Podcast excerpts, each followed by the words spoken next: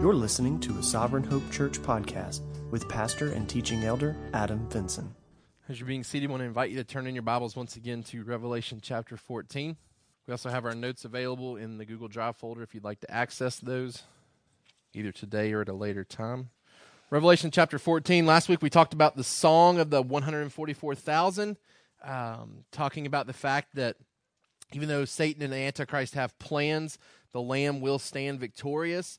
Um, we see him standing victorious with his faithful army on the mountain, Mount Zion, celebrating the victory of salvation and the preservation of God's people. We talked about standing confidently last week because we are secure.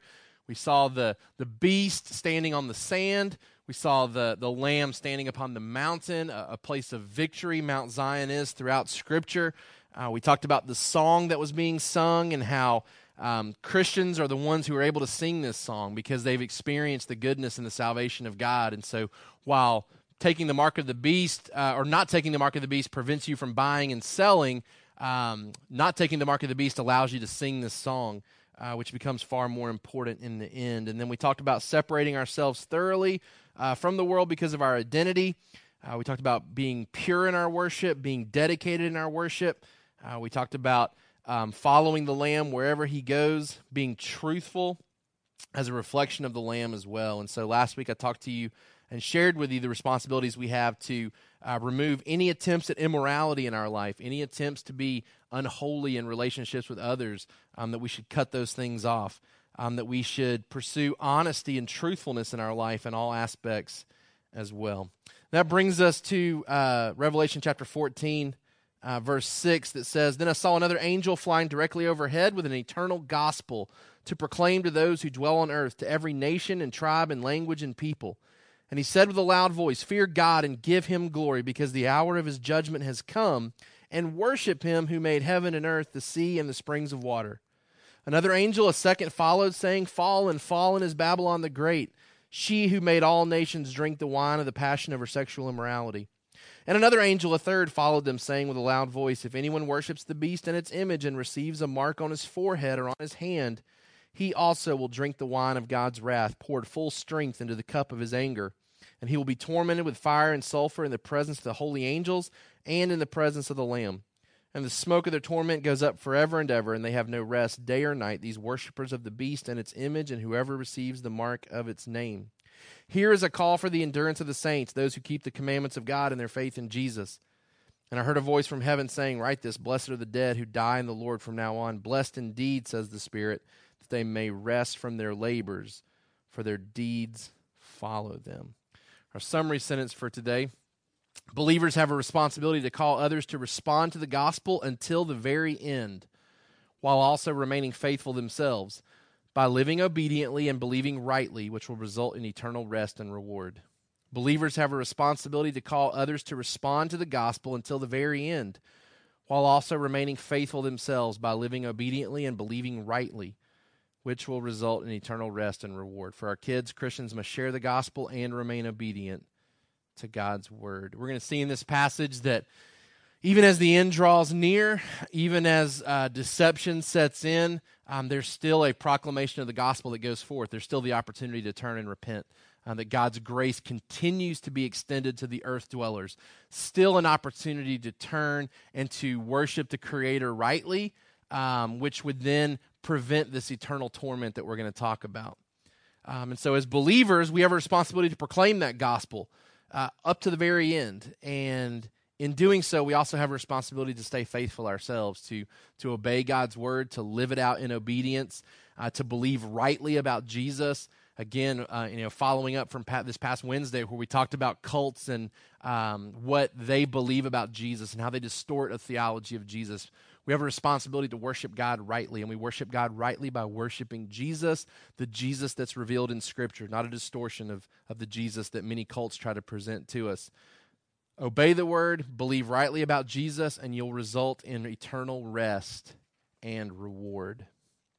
I think what we find here in this passage is uh, both a call to repentance and a call to endurance for believers. So, unbelievers are being called to repentance in this chapter, believers are being called to endurance. So, you see warnings uh, and encouragement Um, if you're an unbeliever, you read this passage, man, it should strike fear in your heart that, okay, I need to pause and reflect and realize that, man, if I don't do what this says and this stuff is true, man, it has grave consequences for me.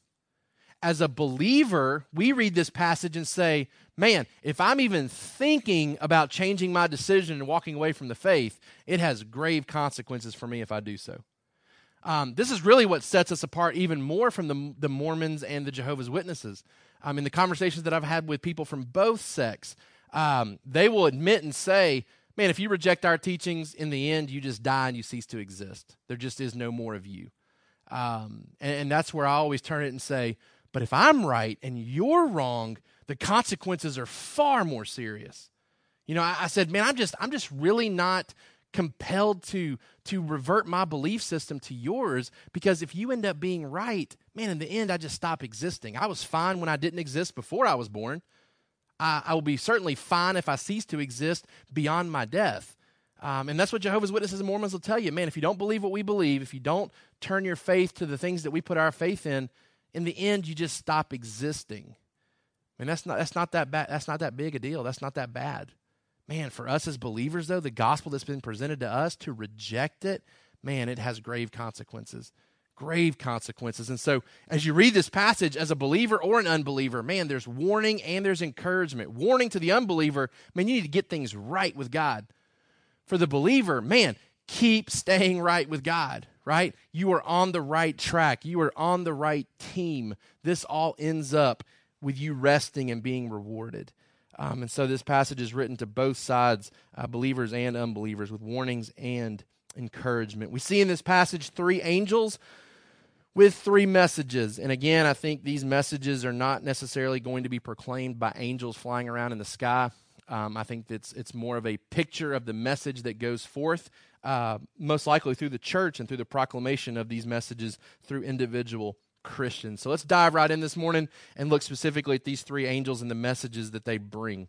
First of all, we have a responsibility to mimic the first angel, which I would say is an angel of grace, and spread the gospel. We are called to mimic the first angel, an angel of grace, and spread the gospel. For our kids, we are called to share the gospel with everyone. We need to mimic that first angel and spread the gospel.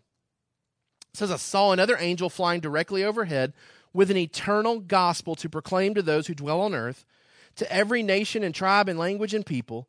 And he said with a loud voice, Fear God and give him glory, because the hour of his judgment has come, and worship him who made heaven and earth, the sea, and the springs of water. I think there's some real clear things that we can find from this passage. Again, I may be wrong. Maybe there is a day when an angel is flying around all over the earth proclaiming this message so loudly that everyone can hear it. But if I'm right, this really is meant to flow from the church, it's meant to flow from individual Christians. And I think there's some truths that we can hang our hat on in this passage that gives us um, information in, in how to go about sharing this gospel. First of all, number one, the way of salvation will always remain consistent. The way of salvation will always remain consistent. The message that this angel has is an eternal gospel right? People in the Old Testament aren't saved differently than people in the New Testament. People during the, the tribulation and during the time of the Antichrist aren't going to be saved any differently than we are today. Mark chapter 1, verse 14. Now, after John was arrested, Jesus came into Galilee, proclaiming the gospel of God and saying, The time is fulfilled, the kingdom of God is at hand repent and believe in the gospel. This is how people are saved. This is how people have always been saved, right? Now, when we talk about the gospel message, that gospel message has become more clear as time has gone on, as God has continued to reveal himself, especially through prophets, through the writings of Scripture. It's become more clear what God's plan is, but the gospel has always been the same right? It's always been the same. It's always been about repentance of sin and putting our faith and trust in what God says. That's always been what the gospel's been about. We understand now, as, as God has continued to reveal what he says, man, it's all wrapped up in Jesus, right? It's all wrapped up in the cross. It's all wrapped up in Jesus coming to be righteous for us, to forgive us of our sins, to give us the perfection that God demands. when we repent of our sins and put our faith and trust in the work of Christ, we can be saved. It's the eternal gospel. The way of salvation remains consistent. Never do we have to think that God is going to allow some other way for people to be saved. It doesn't change. It doesn't change. It's always been this way and it will always be this way moving forward. Number 2, the opportunity for salvation remains available until the end. Man, this is encouraging for those of us who know people who are not believers at this point in, in time. That the opportunity to accept the gospel, the opportunity for repentance, the opportunity to believe, man, it lasts until the very end. The angel says, Fear God, give him glory, because the hour of his judgment has come.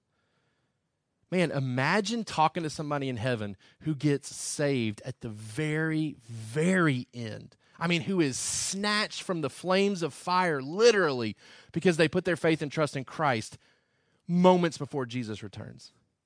You could look at that and say, that's not really fair. Like, they lived their whole life in sin, and, and then they get like an out of jail card free at the very end and don't really have to don't have to suffer, don't have to do anything. Man, it's real similar to the thief on the cross, right? Like the thief on the cross is dying, like he's taking his final breaths, and he looks and confesses faith and, to, and trust in Jesus, and Jesus says, "You're going to be with me. You're going to be with me. Don't worry about baptism. Don't worry about taking the Lord's Supper. Don't worry about reading your Bible. Don't worry about praying. Don't worry about fasting. Don't worry about any of that stuff because you're going to die here in just a little bit, and you're going to be with me forever." Man, the the gospel opportunity, man, it's all the way up until Jesus comes back. That gives us encouragement that we can continue to pray and labor for those that are closest to us that have rejected us time and time and time again. Because the hour of judgment has come, but it's not yet here. Like it hasn't been initiated. Jesus hasn't come yet. And until he comes, the gospel can still be responded to. Grace is available, but man, it, it's certainly true that grace will uh, expire at some point. Judgment is coming. The call here is to take advantage of that delay. The way of salvation remains consistent. The opportunity for salvation remains available up until the very end. Number three, the need for salvation is true for everyone. The need for salvation is true for everyone. This angel flying directly overhead with an eternal gospel, the way of salvation doesn't change. He proclaims it to those who dwell on earth, to every nation and tribe and language and people. Man, what that communicates to me is that every nation, tribe, language, and people is infected with sin. Right? Like this affirms the doctrine that we are born separated from God. We are born in iniquity. We are born in need of a Savior. If we need further clarification, we can just back up to Revelation 13 7. When the, when the false prophet and the, and the beast are proclaiming their false message, verse 7 of chapter 13 it was allowed to make war on the saints and to conquer them and authority was given it over every tribe and people and language and nation verse 12 it exercises all the authority of the first beast in its presence and makes the earth and its inhabitants worship the first beast whose mortal wound was healed it performs great signs even making fire come down from heaven to earth in front of people it deceives those who dwell on earth everybody every tribe, every nation, every language, every people falls under this deception. They're infected with sin. They need salvation. People from every tribe, nation, and tongue, right? And the gospel goes forth to these people. They're infected with sin. They don't, they don't have an excuse, right? They don't, they don't get into to, to God's presence in a different way. They need the gospel, the eternal gospel. They're infected with sin, and the gospel goes forth to them. Again, an angel may do this, but what we see in the New Testament time and time again is angels directing God's people to go do this. Even when there's confusion in the book of Acts, right? Like Barnabas is a God fear but doesn't understand Jesus. An angel comes to him in a vision and says, Go talk to Peter, right? Peter sees a vision and he says, Be prepared for a guy named Barnabas to come and get clarification about Jesus, right? The angel could have just communicated in the dreams, right? He could have just come to Barnabas and said, Here's the deal it's great what you've been doing, but you need to add this and this and this to it. You need to understand the Messiah has come and you haven't been told that yet. But he doesn't. He says, You need to go talk to Peter. You need to go travel, get with Peter so he can tell you what you're missing, what you're lacking. right? So the pattern has always been that God communicates through humans to other humans about the gospel. That command is given to us in Matthew 28 18 through 20. Right, that we go, we make disciples of all na- nations, baptizing them in the name of the Father, the Son, and the Holy Spirit, teaching them to obey everything that Christ has commanded. That's why we're calling our Wednesday night discipleship groups Matt 28 nights, because we want to implement Matthew 28. We want to teach you everything that Christ has commanded. And it's not about making as many disciples as you can. It's about making as many disciples from, from as many nations as you can, because that's the command to go and make disciples of all nations. Acts chapter 1, verse 8, the same message is given to us. But you will receive power when the Holy Spirit has come upon you. You will be my witnesses in Jerusalem and in all Judea and Samaria and to the ends of the earth. God gives that command. Why does God give that command? Why, why, does God, why is God concerned about obtaining people from every tribe, nation, language, and tongue? I think it goes back to what he said in Genesis chapter 12. Remember when we studied Genesis chapter 12 and he comes to Abraham, he said, You're going to be a blessing to all nations. You're going to be a blessing to all nations. And we talked about the promise that was given to Abraham that through his seed, it was attached to what was promised in Genesis chapter 3. The Messiah would come he would come through Abraham, we learn in Genesis chapter 12. And that Messiah would not just be a Jewish Messiah, he would not just be a Jewish Savior, he would be a Savior for all. Jesus even goes so far, uh, so far as to promise that he will not come back until this has been fulfilled. Matthew 24, verse 14. This gospel of the kingdom the one that Jesus has been proclaiming during his ministry, the one that he's empowered his disciples to share with others, this gospel of the kingdom will be proclaimed throughout the whole world as a testimony to all nations, and then the end will come. That's either going to happen through us or through an angel. I would argue that it's going to happen through us and not through an angel, but God may choose to use an angel at the last moment as well. It will go forth to everyone before Jesus comes, comes again. And we're assured that Jesus promised this will happen. Jesus equipped his disciples to make it happen. And we've already seen glimpses in Revelation that it does happen, right? Revelation chapter 5, 9, they sang a new song saying, Worthy are you to take the scroll and to open its seals, for you were slain, and by your blood you ransomed people for God from every tribe and language and people and nation. Jesus' blood is good for everybody. He comes to save people from everywhere. And then we skip ahead to Revelation 7, verse 9. After this, I looked and behold a great multitude that no one could number from every nation, from all tribes and peoples and languages, standing before the throne and before the Lamb, clothed in white robes with palm branches in their hands, crying out with a loud voice Salvation belongs to our God who sits on the throne and to the Lamb. Man, so not only does God promise that the gospel will go to everybody, not only does he equip his disciples to make sure that that happens, he assures us that not only is the gospel heard by all nations and tribes and tongues and peoples, that people from all those groups receive the gospel. They respond to the gospel. They are there worshiping in the end before the Lamb. The way of salvation remains consistent. The opportunity for salvation remains available until the end. The need for salvation is true for everyone. And then, number four, the fruit of salvation is creator worship. Someone who is truly a believer, one who puts their faith and trust in Christ, becomes one who wholeheartedly worships the Creator.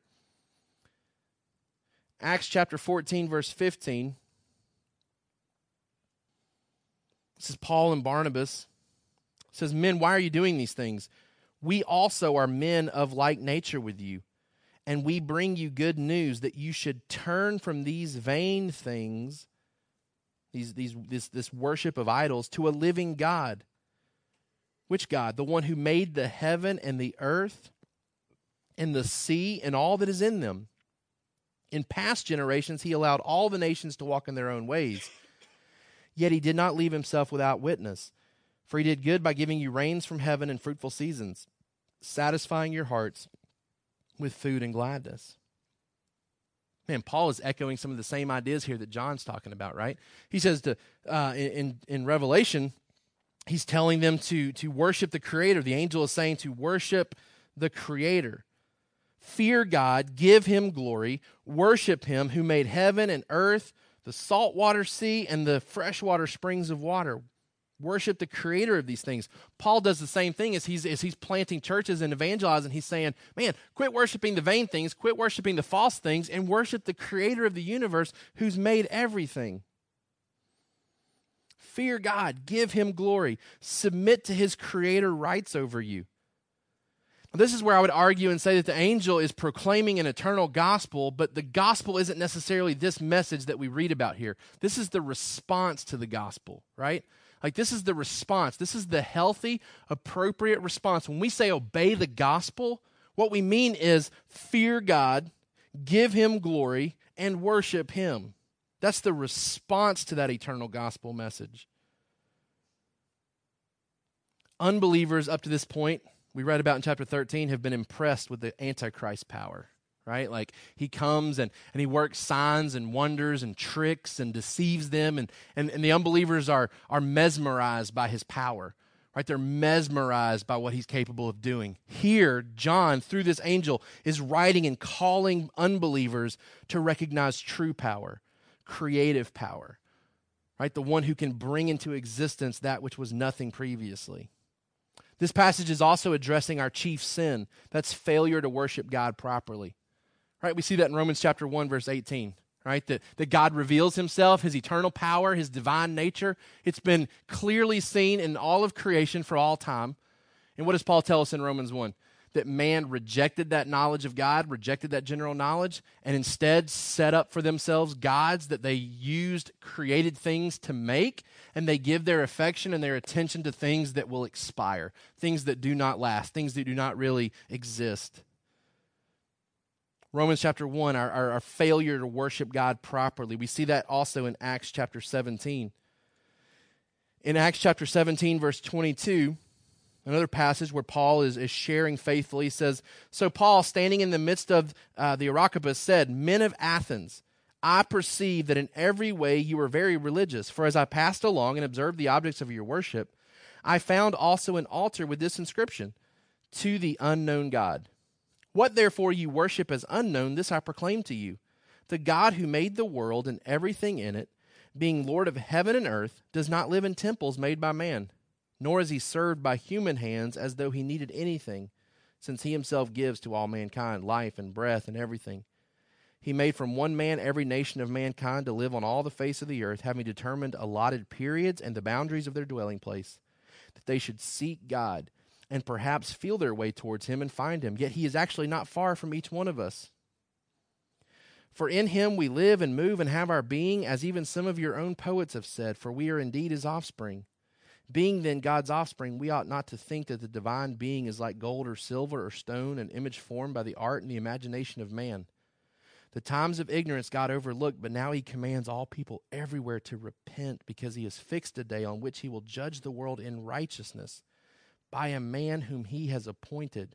And of this he has given assurance to all by raising him from the dead man, Paul shows up and tries to correct these people's worship. He says, man, you're so confused as to what to even worship that you've created a God to, to, to kind of cover your bases in case you've forgotten one God in all of your worship. Man, Paul tries to redirect their worship to the one true God who can't be bound by man's temples and can't be created by man's hands.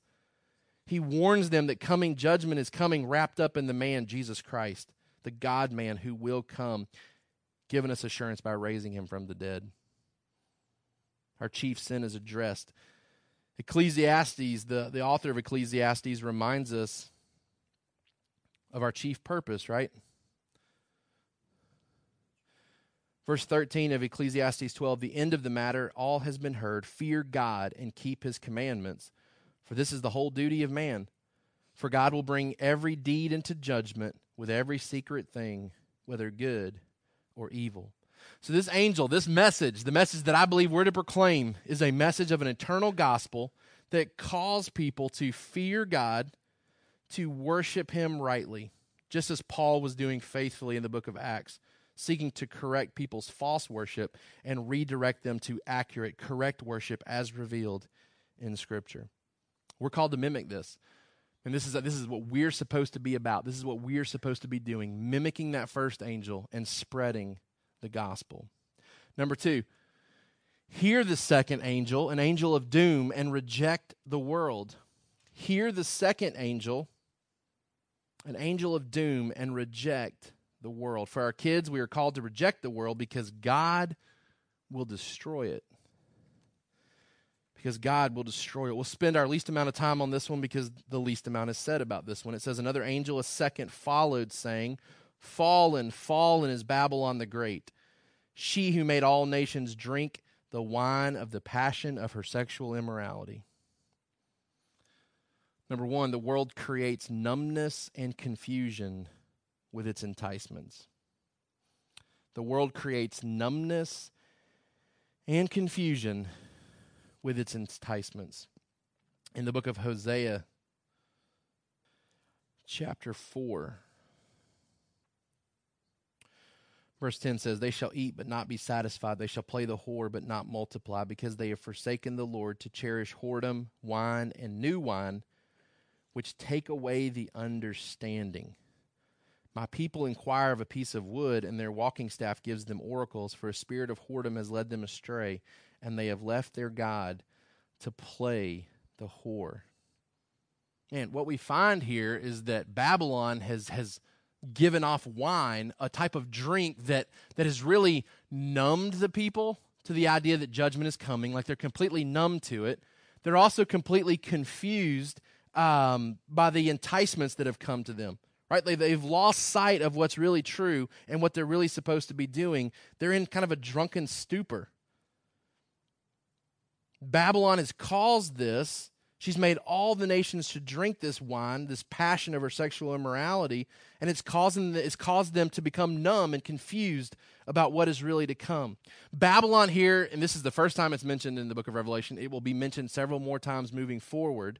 It's probably interesting to note that the first time it's mentioned, it's mentioned in a fallen state, right? But Babylon here is a picture of the political, the religious, and the economical opposition to God and His church really throughout time. Right? This is seen in Egypt. This is seen in literal Babylon in the Old Testament. It was seen in Rome, the Roman Empire during that time. But it's the political, the religious, and the economical opposition to God and His church. It's really the world system of evil that would cause us to ignore the fact that we're going to give we're going to have to give an account to our creator. We read about this in Thessalonians, right? That that people are falling asleep, people are drunk, they're they're they're um, they're confused in the night, right? Like they, they've lost sight of the day. They don't understand what's to come. The world creates that numbness and confusion with the things that it entices us to enjoy. Number two, though, the world fails in gaining lasting victory. The world fails in gaining lasting victory. The term Babylon is used here, and we know Babylon has already fallen, as is described here. Not even just the, the Babylon of the Israelite captivity, but if you go all the way back in our Genesis study, you'll remember that the Tower of Babel, right, is where we really first understand Babylon. Genesis 11, where the Tower of Babel is constructed and it's rooted in, in humanity's pride to kind of set themselves apart from God. What does God do? He comes down and confuses their languages so that they are dispersed across the, uh, the earth. Daniel chapter 4, where we see that Old Testament Babylon empire uh, run by Nebuchadnezzar. Nebuchadnezzar begins to look around and calls his, his Babylon empire great. It says in verse 30 all this came upon King Nebuchadnezzar at the end of 12 months. He was walking on the roof of the royal palace of Babylon, and the king answered and said, Is not this great Babylon, which I have built by my mighty power, as a royal residence and for the glory of my majesty? While the words were still in the king's mouth, there fell a voice from heaven, O King Nebuchadnezzar, to you it is spoken, the kingdom has departed from you. We begin to see the demise of Babylon moving forward after the, the pride of Nebuchadnezzar being expressed here. We also know that Rome fell eventually. All world systems will fall, including the one that we live in. Right?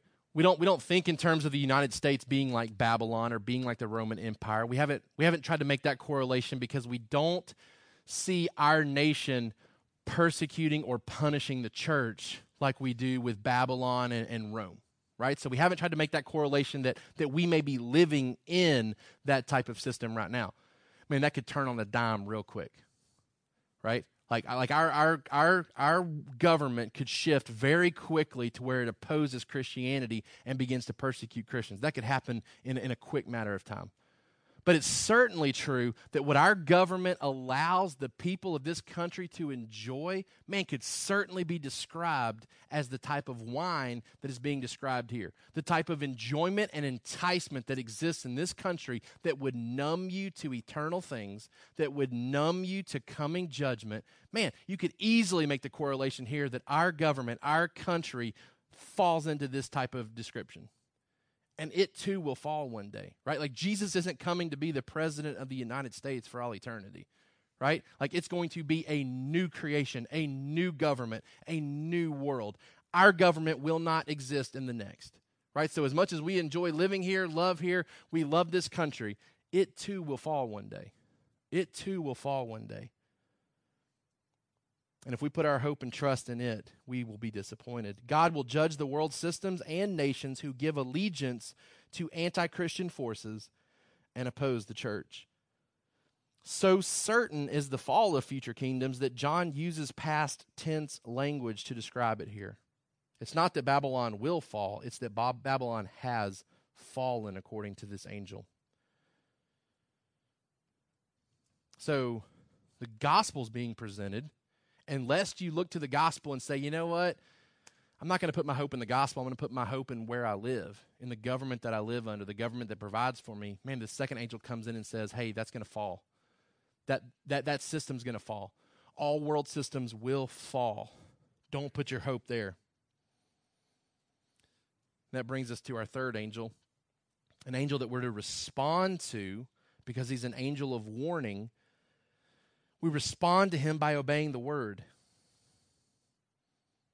It says in verse 9, and another angel, a third, followed them, saying with a loud voice, If anyone worships the beast and its image and receives a mark on his forehead or on his hand, he also will drink the wine of God's wrath, poured full strength into the cup of his anger, and he will be tormented with fire and sulfur in the presence of the holy angels and in the presence of the Lamb and the smoke of their torment goes up forever and ever, and they have no rest day or night, these worshippers of the beast and its image, and whoever receives the mark of its name.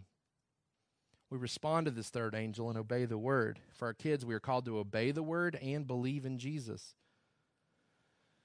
Two points I want to make about this angel. Number one, the threat of taking the mark is greater than the threat of not receiving it the threat of taking the mark is greater than the threat of not receiving it. And ultimately, you have to decide which threat is, is more serious. Because whichever threat you determine is more serious, it will automatically shape who you decide to worship. Right? Because in chapter 13, what's the pressure? If you don't take this mark, you can't eat, you can't drink, and you'll probably be, be killed for it. Right? So, chapter 13 says if you don't take the mark, you'll die of starvation, you'll die of thirst, and if you don't die of those two things, we'll just kill you and you'll just die. Take the mark. Like that's the message of the Antichrist. Take the mark. What we find in chapter 14 is the threat of taking the mark. Right? We're very quick to say, okay, if you take if you don't take the mark of the beast, you'll you'll you'll not be able to eat, you won't be able to drink, and you might get killed as a martyr.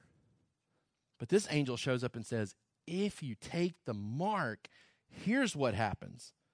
If you take this mark, you may have a belly that's full, and you may have a, a mouth that is that is um, that is completely satisfied with drink. You're not thirsty, and you may have your life, but man, you will drink the wine of God's wrath, and it won't be a diluted wine. It's going to be poured full strength into the cup of His anger, and you'll be tormented with fire and sulfur in the presence of the Lamb forever and ever, that smoke goes up. There's no rest day or night, those who choose to worship the beast and receive its image. There's temporary relief if you take the mark, but eternal punishment if you take it. There's temporary relief, right? Like you take it, you'll be able to eat, you'll be able to drink, you won't get killed for it. There's temporary relief, but then there's eternal punishment if you take it. Rejection of the gospel is eternally serious. We already mentioned the fact that Mormons and Jehovah's Witnesses would walk away from your door saying, if you don't want to believe what we say, the worst that's going to happen is that you'll cease to exist. The message here is that, man, if you don't choose to believe the gospel, you're going to have eternal consequences applied to you. The strength of God's wine is not diluted. You get his full fury. The effects of God's uh, wine will last forever. Psalm chapter 75. Psalm chapter 75. There's, there's a lot of places in the Old Testament where it talks about God's wrath being described like wine and it being poured out in full strength. Psalm chapter 75, verse 8 For in the hand of the Lord there is a cup with foaming wine, well mixed, and he pours out from it, and all the wicked of the earth shall drain it down to the dregs. What's being described here is similar to the judgment that's applied to Edom in Isaiah. These are the descendants of Esau in Isaiah chapter 34. This again is where we see some Old Testament language uh, mirroring the Revelation language. Isaiah 34, verse 9. And the streams of Edom shall be turned into pitch, and her soil into sulfur. Her land shall become burning pitch. Night and day it shall not be quenched. Its smoke shall go up forever. From generation to generation it shall lie waste. None shall pass through it forever and ever. This is similar to God's judgment of other nations as well, not just Edom. In Jeremiah chapter 25, verse 15. Thus the Lord, the God of Israel, said to me, Take from my hand this cup of the wine of wrath, and make all the nations to whom I send you drink it. They shall drink and stagger and be crazed because of the sword that I am sending among them. So I took the cup from the Lord's hand and made all the nations to whom the Lord sent me drink it Jerusalem and the cities of Judah, its kings and officials, to make them a desolation and a waste, a hissing and a curse, as at this day. Pharaoh, king of Egypt, his servants, his officials, all his people, and all the mixed tribes among them, all the kings of the land of Uz, and all the land, kings of the land of the Philistines. Edom, Moab, and the sons of Ammon, all the kings of Tyre, all the kings of Sidon, and the kings of the coastland across the sea. You keep reading about these people that have to drink this. Then you shall say to them, verse 27, Thus says the Lord of hosts, the God of Israel, drink, be drunk, and vomit, fall and rise no more because of the sword that I am sending among you. This is, this is similar uh, language that God uses in the Old Testament about judgment that he brings, that full wrath, that full fury. I think we have to see, because there's a big debate uh, amongst Christians even about the eternal nature of God's judgment here, I think we have to see the judgment in chapter 14, verses 10 and 11, as being both eternal and conscious. It has to be eternal, it has to be conscious. Now, we're not going to spend a lot of time today talking about why that's right for God to do it that way. What I want you to understand is that if we try to explain away the eternality of God's judgment, the consciousness of God's judgment, if we try to take these words and make them mean something different, be prepared that you're also affecting your eternity because the same words are used to describe the rest and relief that you get. Right? We're very quick to say, oh, day and night, forever and ever. That definitely means our eternity never ends with Jesus. But we get this sim- sympathetic heart that wants to say, oh, day and night and forever and ever. That doesn't mean eternal hell for people. Those, those words mean something different. Man, the word clusters are the same when you describe the punishment and you describe the reward. God uses the same words when he uses the, the, when he describes how long they last. In Revelation chapter 20, a passage that we'll get to. Uh, Revelation chapter 20, verse 10. The devil who had deceived them was thrown into the lake of fire and sulfur where the beast and the false prophet were, and they will be tormented day and night forever and ever. Right? That's the punishment that's coming to the devil. In verse 15, if anyone's name was not found written in the book of life, he was thrown into the lake of fire. That's the same location uh, where the devil's going to be placed. right? Forever and ever, day and night. Day and night means a ceaseless nature. Because in Revelation chapter 4, we get that same word cluster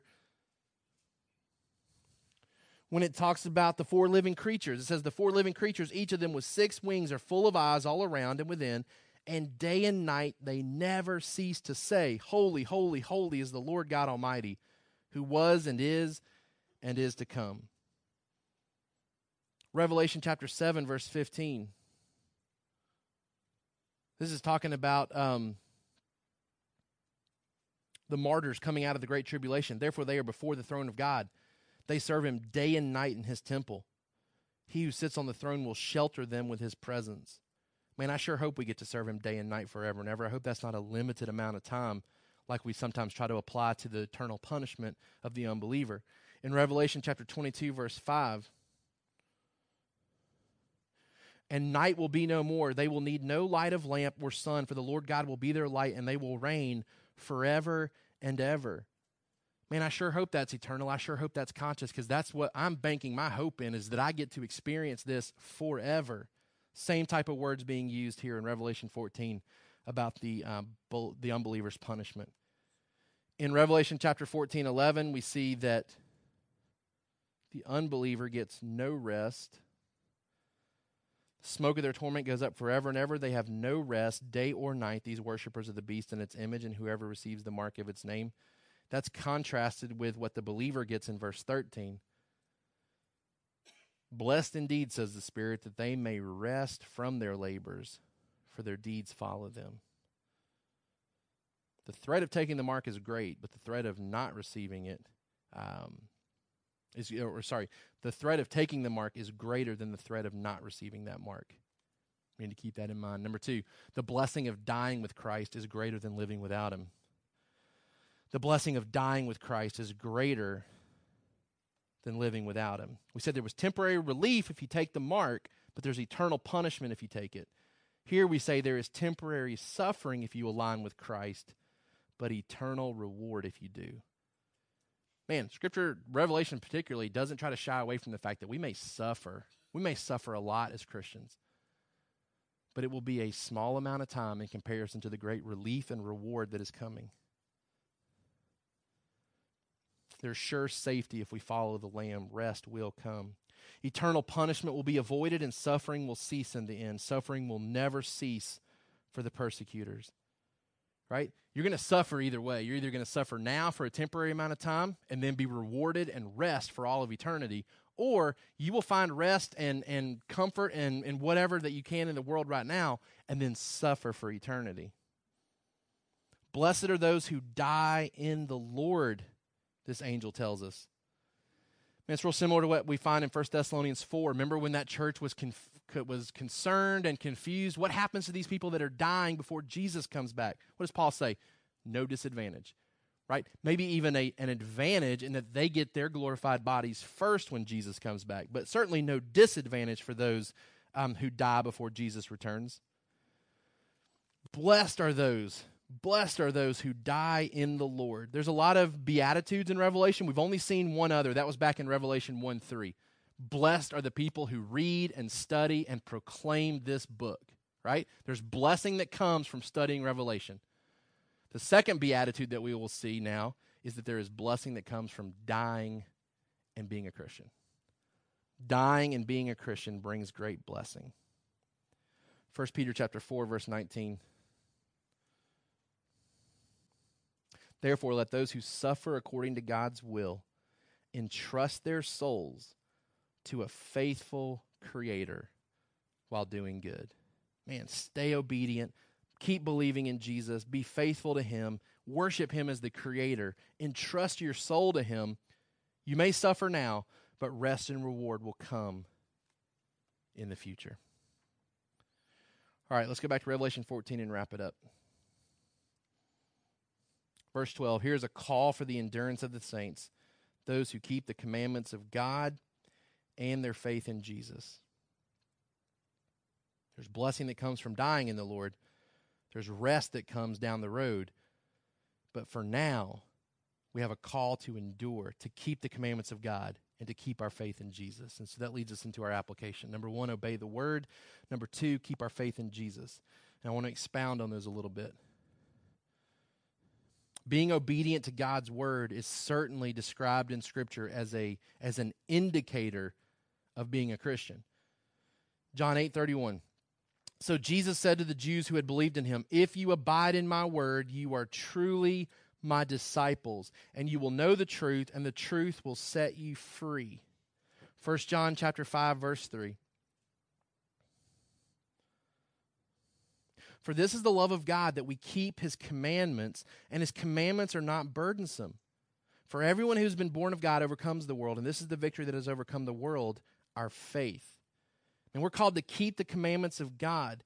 And the, and the good thing is, is that God sees us keeping his commandments, right? Because it says when we die, our deeds go with us, right? Like they're not lost, they're not missed. We talked about this when we talked about um, just overcoming weariness in our life. We saw it in 1 Corinthians chapter 15 at the end of the whole resurrection passage, the hope of the resurrection that we have because of Jesus' resurrection. Therefore, my beloved brothers, be steadfast, immovable, always abounding in the work of the Lord. Why? Knowing that in the Lord your labor is not in vain. It's not in vain because they go with us. Our deeds go with us. God sees them, God remembers them, and God will commend us for them. I put in my notes, our deeds mean something eternally. Matthew 25, 21 talks about us being welcomed into the presence of God and Him saying, Well done, my good and faithful servant. Right? 2 Corinthians 5.10 talks about us being judged by our works, being uh, rewarded for the good things that we do.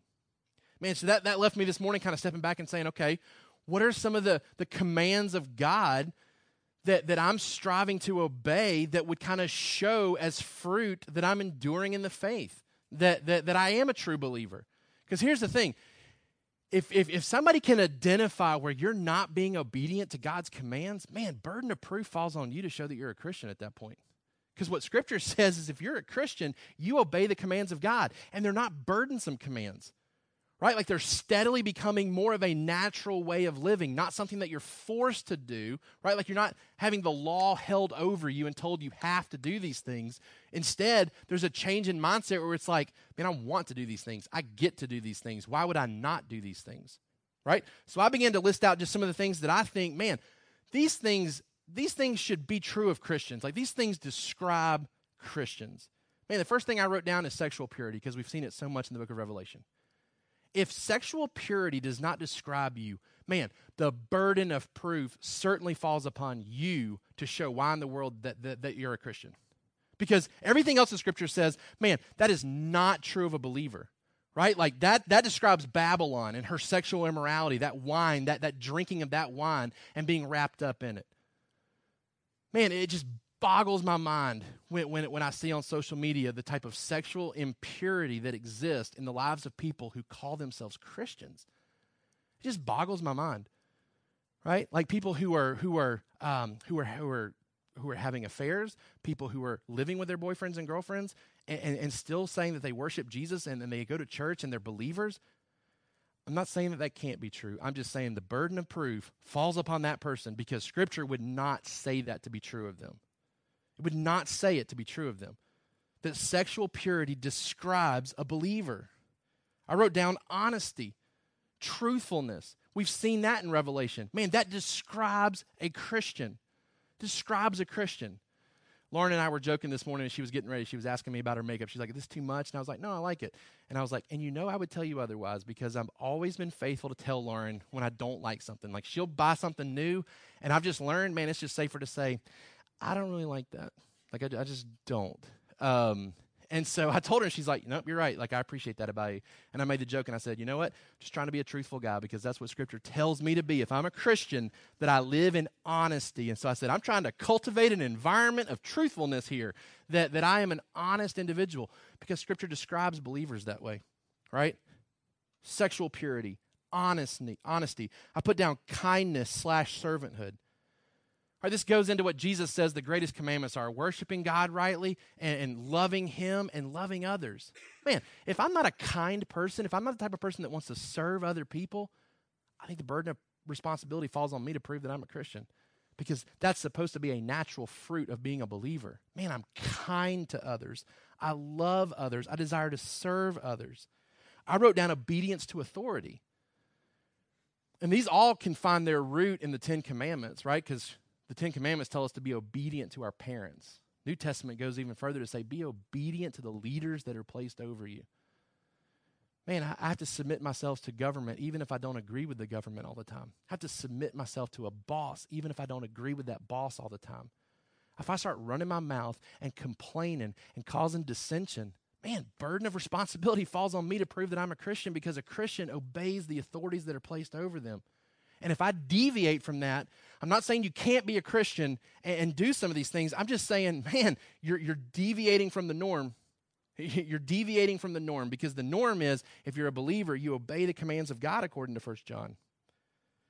I wrote down correct worship as my last one. So I was trying to come up with five. I put sexual purity, honesty, kindness, obedience to authority, correct worship, because I can lump a bunch of things under that.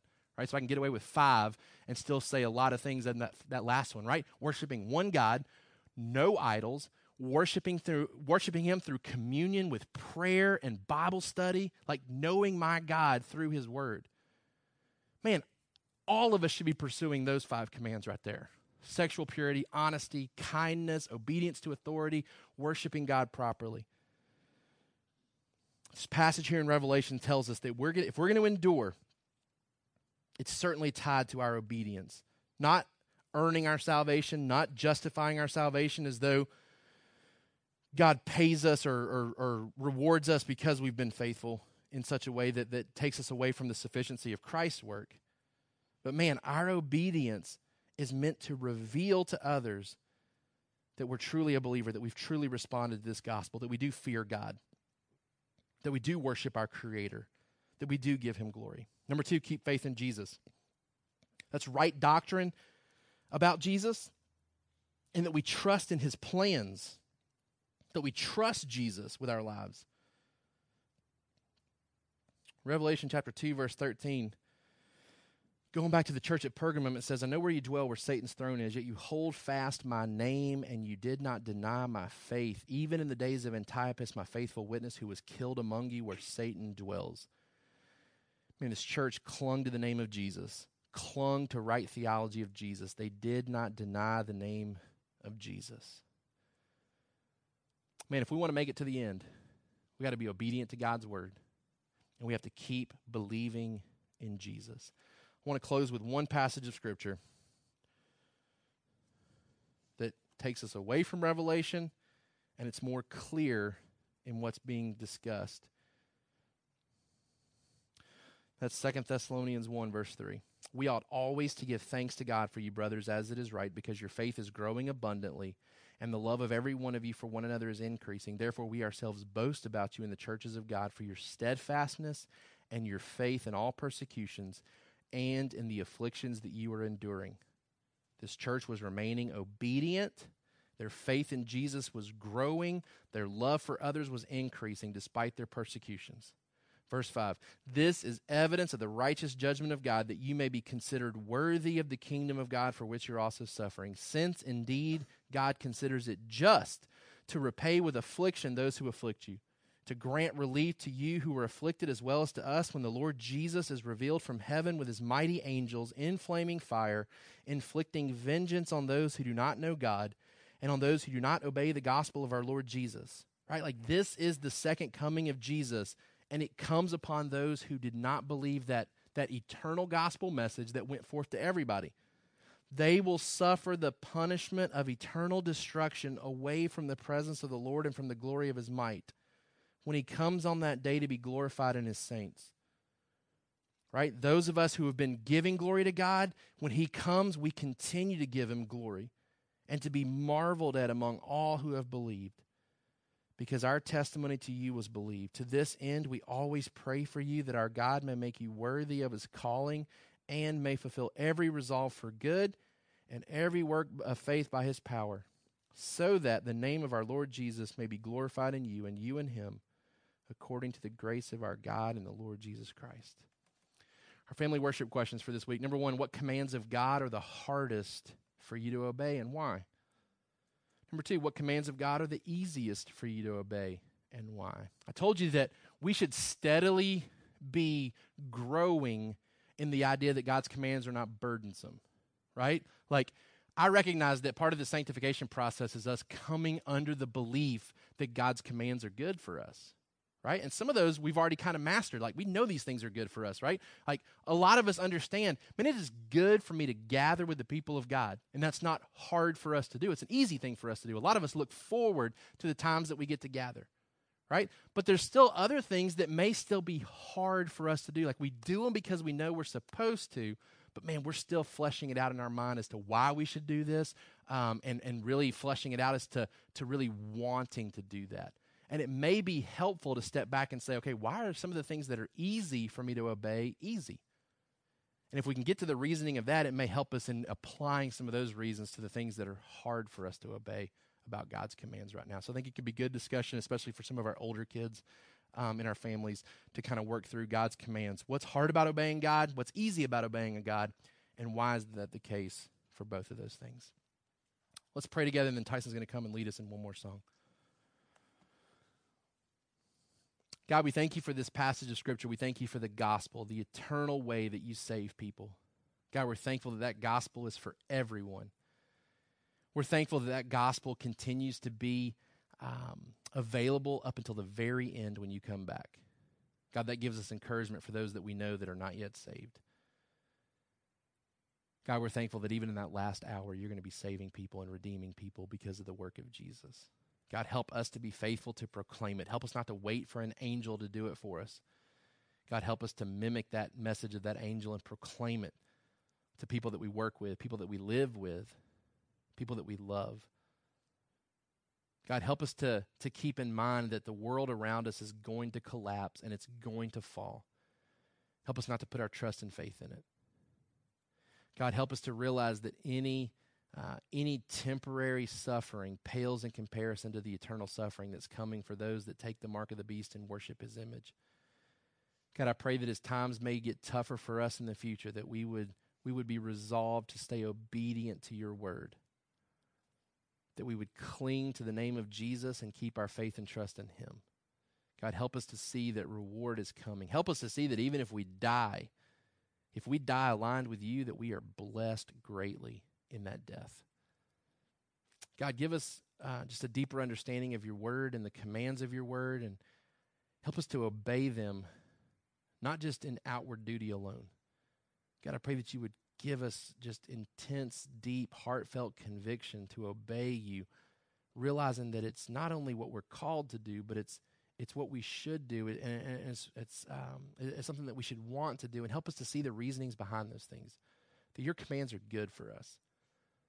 They're not burdensome. God, help us to see past the, um, the, the delusion that, that would be presented to us that the things that you call us to do are, are burdensome. Pray that our kids would be able to see that, that example that we set, that our kids would desire to follow you wherever you take them because they see us living out our obedience in a way that's not burdensome. We ask these things in Jesus' name. Thank you for listening to the Sovereign Hope Church podcast. We trust that you've been encouraged by the word. For more information about our church, please visit our website at www.sovhope.org. Again, that's www.sovhope.org.